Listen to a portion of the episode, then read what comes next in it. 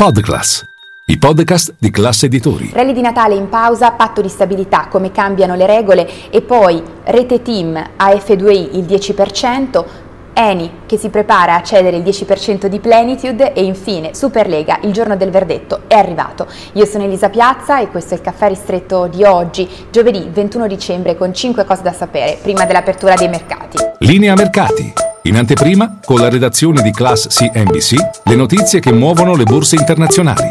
1. Partiamo dal rally di Natale in pausa. Ieri sera Wall Street ha chiuso in rosso, peggior seduta da settembre, un ritracciamento forse salutare dopo nove sedute consecutive in verde, forse anche prese di profitto prima delle vacanze di Natale. Non si ferma invece il rally per quanto riguarda i bond governativi, a partire dal BTP, il cui rendimento è sceso su minimi che non si vedevano da 16 mesi, 3-6% da cui riparte oggi, ma anche il decennale tedesco, il cui rendimento è sceso sotto il 2% e non succedeva da marzo. 2. Veniamo al patto di stabilità. È stato trovato un accordo sulla riforma, Giorgetti ha definito le regole più realistiche, tuttavia sono presenti dei paletti fissi, a differenza invece di quella che era la proposta iniziale di riforma della, avanzata dalla Commissione europea. Bene, che cosa prevedono questi paletti fissi? Innanzitutto i paesi che hanno un deficit superiore al 3% dovranno ridurlo dello 0,5% annuo.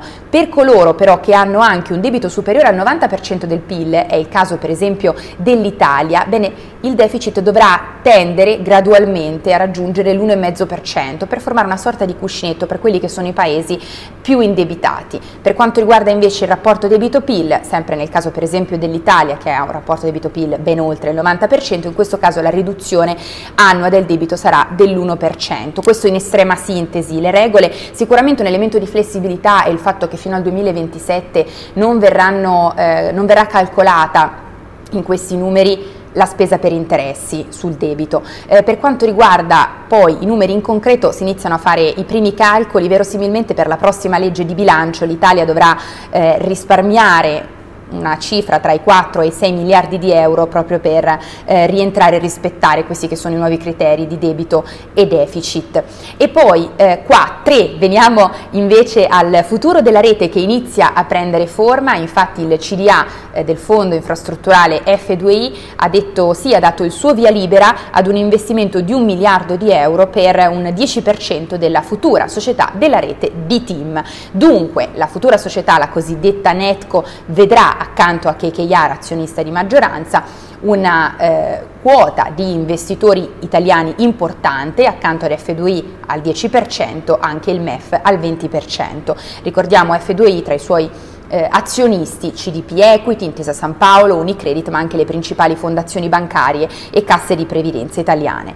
E poi 4, altra storia societaria, Piazza Affari, Eni, Eni che si prepara a cedere il 10% della sua controllata attiva nelle rinnovabili. Stiamo parlando di Plenitude, cessione in particolare verrà ufficializzata secondo indiscrezioni oggi al fondo svizzero Energy Infrastructure Partners. Eh, con questa operazione Plenitude è stata valutata 10 miliardi di euro, compreso il debito. Ricordiamo che la quotazione doveva essere quotata Plenitude nell'estate del 2022, poi per le condizioni di mercato eh, l'IPO è stata rinviata. 5. Concludiamo con il calcio perché il giorno del verdetto sulla Superlega è arrivato questa mattina la sentenza della Corte di Giustizia europea che stabilirà la legittimità o meno del monopolio sostanziale di di fatto di UEFA e FIFA per quanto riguarda quelle che sono le competizioni internazionali. Si tratta di una sentenza potenzialmente in grado di rivoluzionare quello che è il quadro, il calcio in Europa.